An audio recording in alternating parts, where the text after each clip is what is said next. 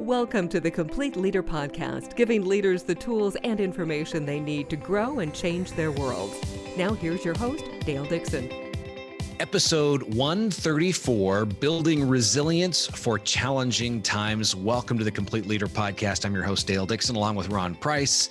Ron, always good to be with you. It's good to be with you again, Dale.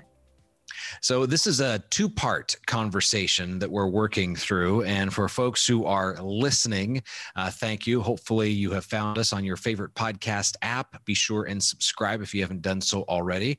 And we'll let you know that uh, there is a video version of this podcast as well. So, if you'd like to watch, it's uh, easy to do at thecompleteleader.org, the website to find all of this content and information. So, you can listen to us on the drive.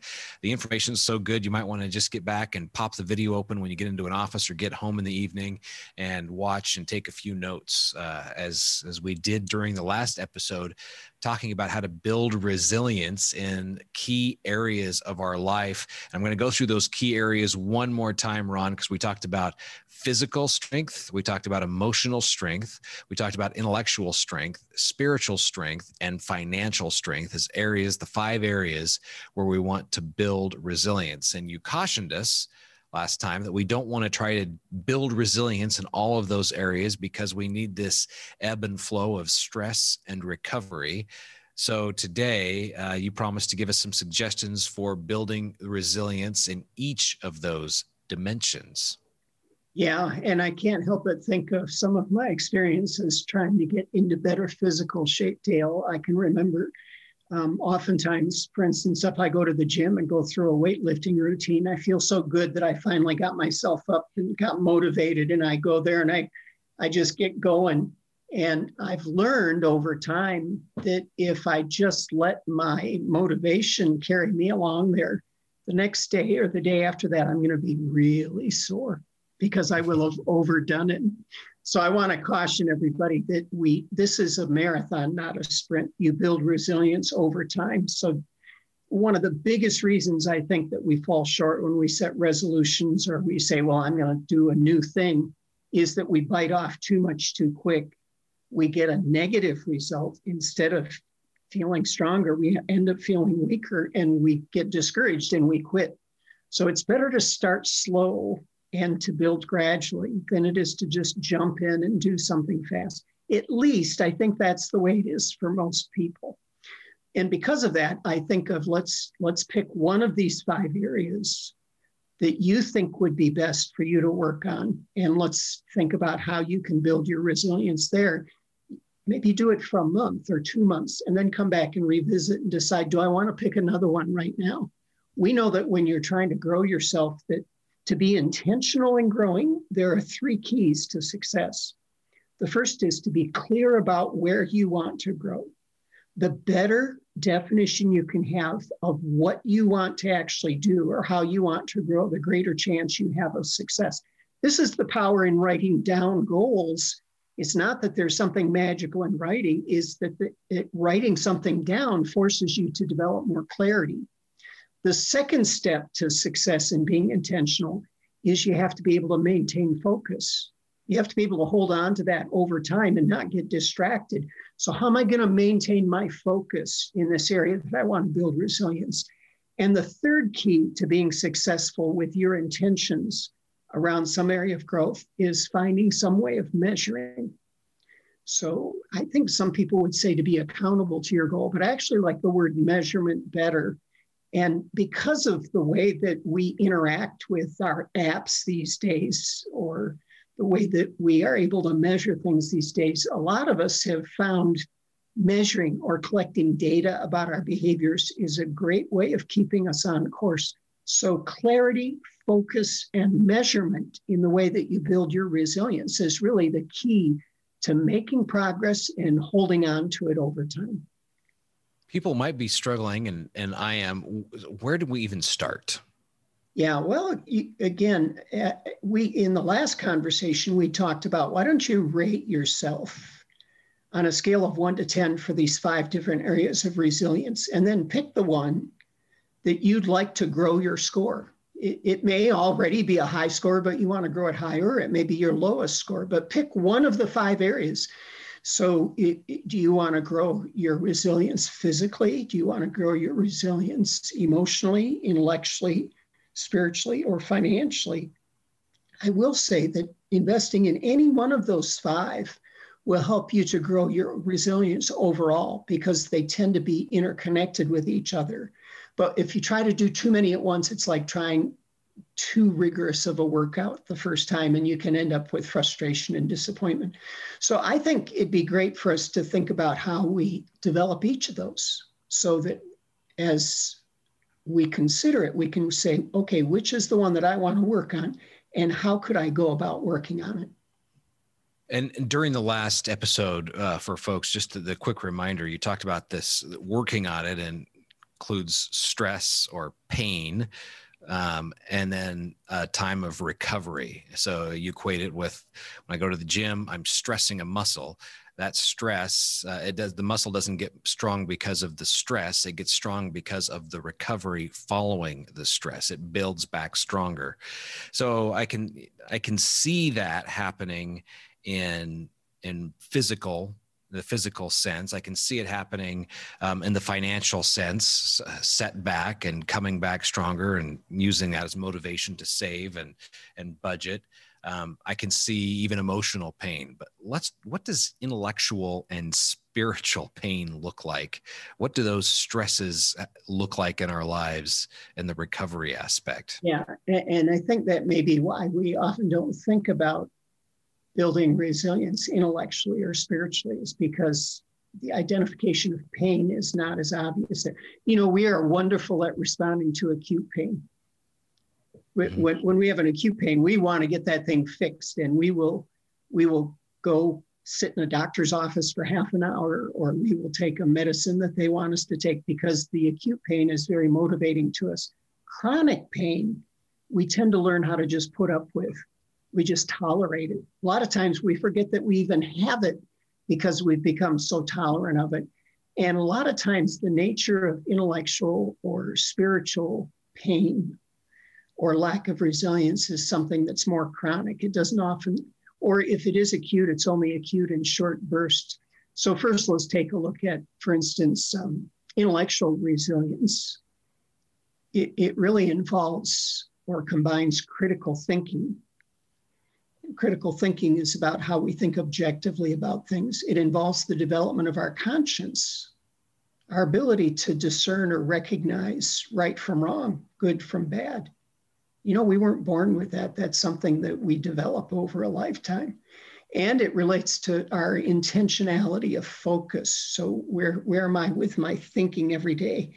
I, I think of some of the great um, motivators of personal growth in past generations uh, you can Ralph Waldo Emerson, or you can look at uh, Earl Nightingale, who was a, a, famous radio personality from Chicago back in the 50s and 60s.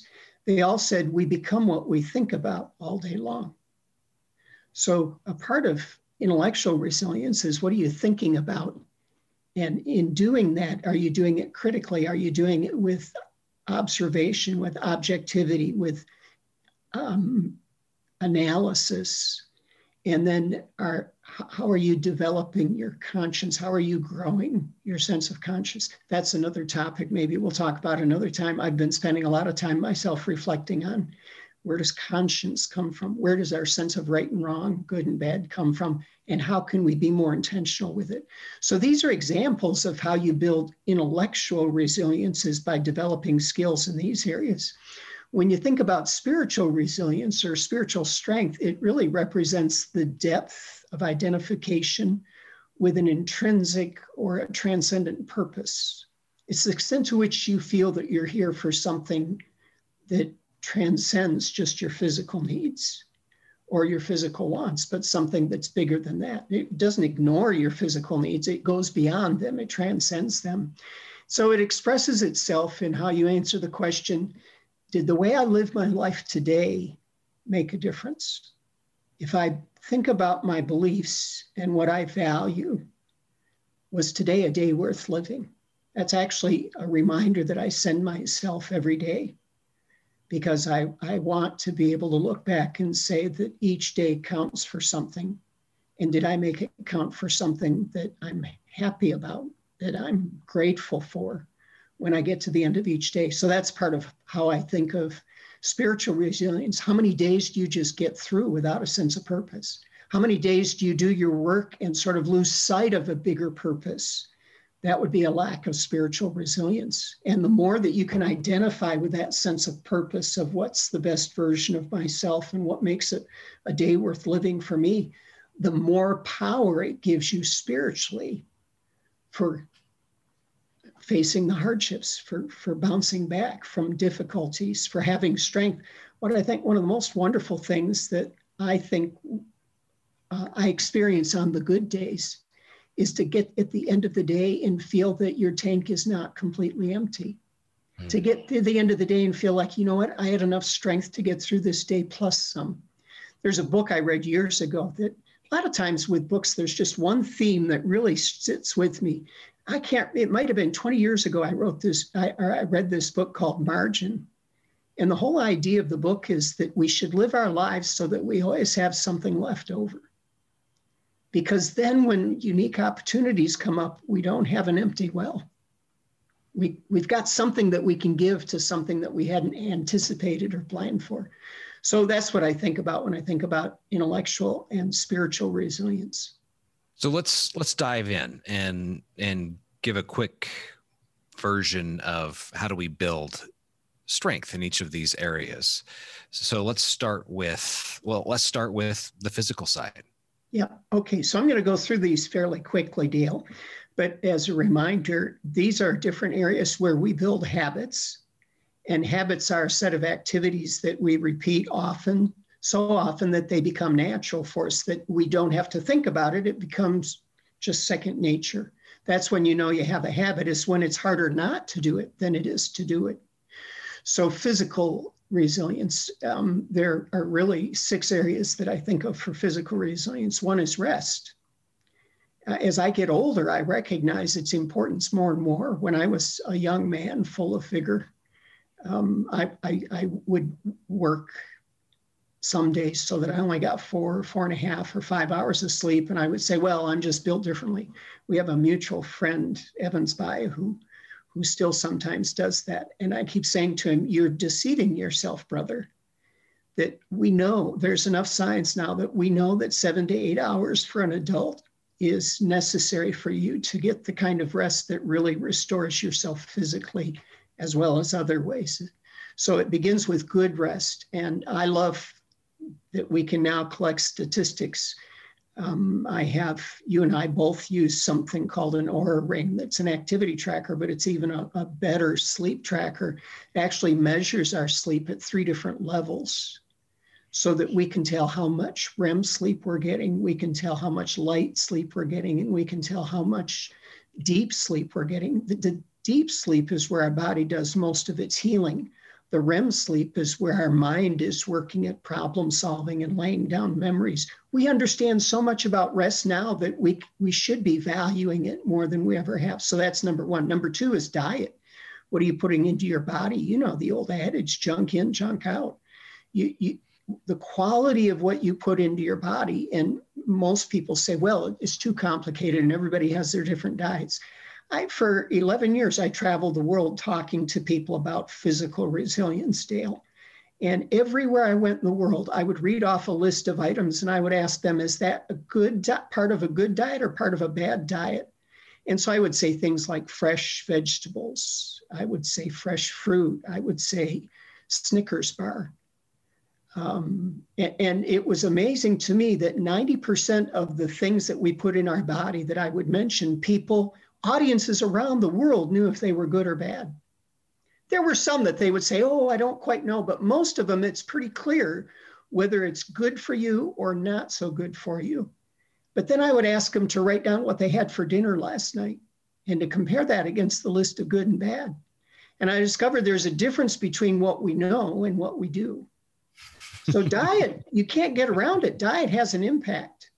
And unfortunately, although I don't think it's true 100% of the time, literally, but in general, foods that are packaged are not going to be as good for you as foods that are fresh or that have not been preserved in some way with ingredients. So it doesn't mean that I never ever eat anything that's packaged, but I try to minimize that.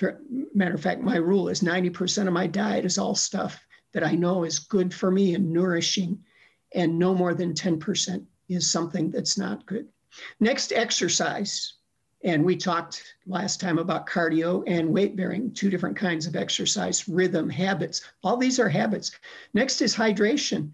We're over 70% water. So if you're replacing that water regularly, and the rule of thumb is eight to 10 glasses a day, or if you really want to get specific, you can say half of your body weight in ounces. So if you weigh 200 pounds, that means 100 ounces a day. Unfortunately, when we try to replace water with coffee, we go the wrong direction. If you're going to drink something that's dehydrating, like coffee, then it means you have to drink even more water to make up for what you did there. By the way, alcohol is also dehydrating. And then what other kinds of care do you have that are important of uh, an important part of your physical resilience? So it might be medication, it might be uh, some kind of supplementation, but what other things are important part? I didn't used to include this on my list, but I developed a very severe case of asthma about 10 years ago now.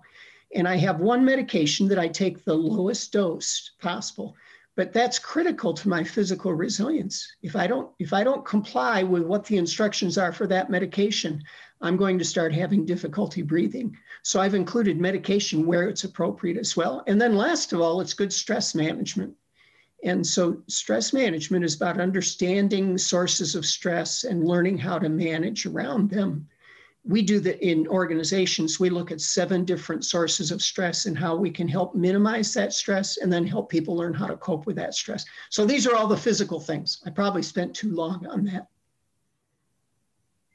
I'm gonna I'm gonna say something just because I have learned this the hard way and I'm still learning this lesson. But under other kinds of care, it's getting into a health professional on a regular basis because they have insights and knowledge that will help you be healthier. And to say I don't need to go to the doctor, I don't need to get the checkup, I don't need to have the test, whatever it is, um, does not help the health so yeah. getting in as as far as other kinds of care and consistency, I, I'm speaking from personal experience and I'm preaching to myself on that one because it's easy to put that stuff off. That's a great point. So we um during the most recent podcast, we talked about emotional. You broke down uh, emotional resilience for us. So um, I'll let you just give a brief overview of that, but to dive in deep, like you took us through the physical, um, go to the most recent podcast. Yeah, and and with emotional resilience, I think it really can be captured in the term emotional intelligence, which a lot of people know that term but don't necessarily know what all it includes. So maybe that's another conversation where we go deeper into it. But there are five components that I think of around emotional intelligence. The first is self-awareness, being aware of what your emotions are. The second, self-regulation. How well do I manage negative emotions or impulses or moods? The third is motivation. How much positive emotion do I have and how do I nurture that? The fourth one is understanding other people's emotions. We uh, refer to that as social awareness. So, am I properly understanding and reading other people's emotions and what impact those emotions have on me? And then the fifth one is social regulation or how I work with other people's emotions so that together we get more accomplished and we help each other to overcome difficulties. So that those are ways that you build resilience emotionally. Intellectual is next on our list. Yeah, so we we talked a little bit about this earlier when we talked about pain. So I think building intellectual resilience begins with uh, replacing judgment with curiosity. It's something to think about. But instead of always making judgments about this or that or this person or that person, if we become more curious, we're actually developing more resilience. And in our book, Growing Influence, we refer to this as keeping logic in front of emotion, not letting emotion get in front of logic.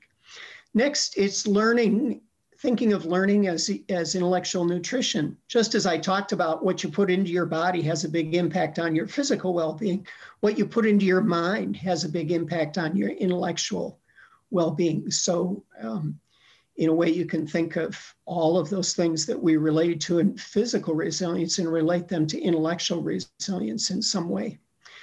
Third is, I, I believe, the a big important part of intellectual resilience is the development of conscience. And I think that you can easily overlap that into spiritual resilience, but the development of conscience is an, a very important intellectual component. And a number of ways you can get it, but one is by reading uh, great books around conscience, books that tell stories of people overcoming evil books that tell stories of people choosing good, choosing the right versus the wrong, of um, changing their behaviors that they know are inappropriate, reading the great wisdom literature. Those are all examples of how you can develop conscience, but also reflecting and journaling and sharing with other people are ways to build conscience, getting to know other people's experience. And then um, that naturally leads me to the question of so what are you reading? What, what's the quality of what you're reading? Are, as a kid i loved to read comics and believe it or not comics often had some conscience building in them because they were battles between good and evil. But what are you reading today and who or what or what are you listening to are you developing better, better critical thinking skills it, one of the big problems, and I'm going to be a little bit controversial here, Dale, but one of the big problems with politics in America today is that we tend to listen to people who reinforce our beliefs and who tap into our outrage about people who believe differently from us. And it doesn't really build intellectual resilience. It tends to weaken our critical thinking skills. It tends to make us more narrow minded, more myopic, and I think it hurts us intellectually. So we have to spread out. Now, I, am not necessarily saying that you should listen to the other side. I'm saying get beyond the current controversies that exist and read about bigger issues that transcend politics, that transcend our current events, and that are more of the human journey, more of the human odyssey or the human adventure. And then ask yourself the question how strong is my ability to think objectively without being controlled by my emotions or other people's emotions? Can I slow down and again trade judgment for curiosity and wanting to learn more? These are all ways that I believe we build more intellectual resilience. I think to a quote, and I don't know who said it intelligence is the ability to hold two competing ideas in one's mind at the same time. That's a great statement. I really love that statement. It's worth pondering. so, uh, and I, I use that as a challenge to myself on a regular basis. Can I, can I, you know, and your point, can I look at two sides? How do I really uh, think about the context of of what's going on? How about spiritual resilience?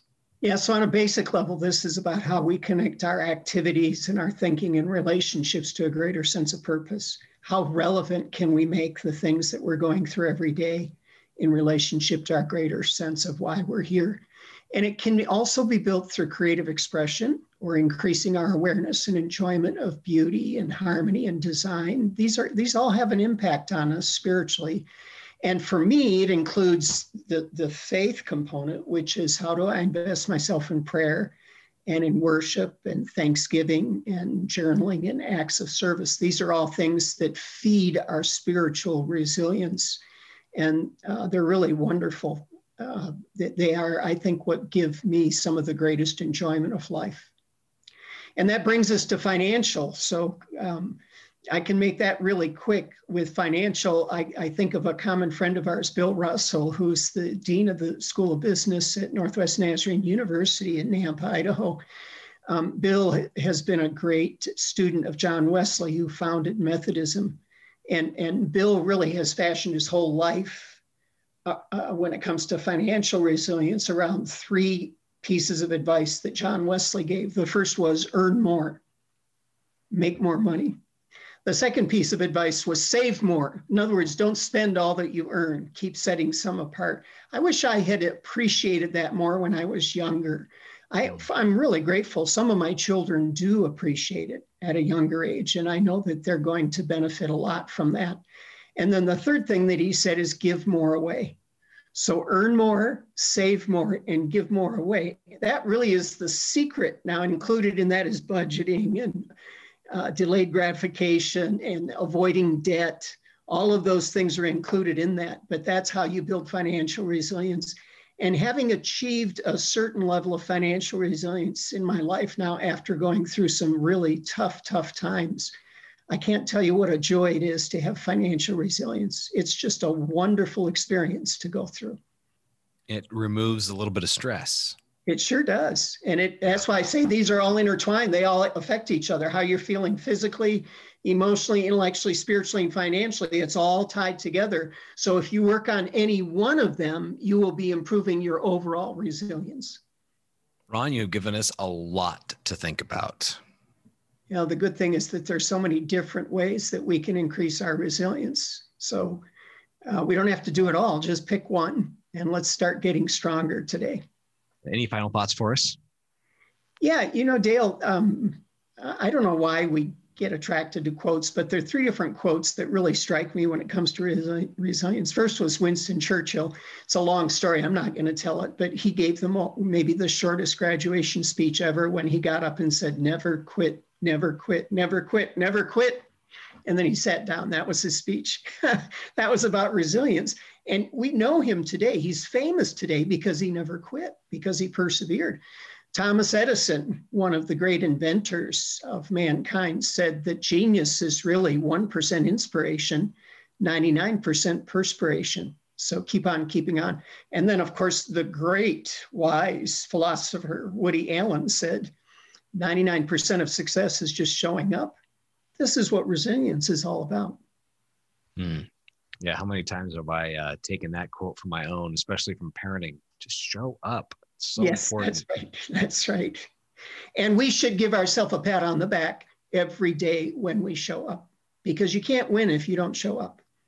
Absolutely. Ron Price, the uh, the book is The Complete Leader. You're also the author of Growing Influence. I can see it over your shoulder, so that's another great book for folks to pick up. And uh, the there are so many resources available on your leadership journey, and you'll find them at thecompleteleader.org. Over 700 resources to be exact. Uh, this video as well will be part of the library. And you can learn more about Ron at price associates.com. Contact Ron via email, ron at price-associates.com. While you're out and about online, fingers on the keyboard, make sure that you rate and review this podcast. We would definitely appreciate that. It makes it easier to find for people looking for podcast information. And we will be back next week with another edition of the Complete Leader podcast. Everything you need to become a high performing leader. Thanks for listening to the Complete Leader podcast. Find more online, thecompleteleader.org.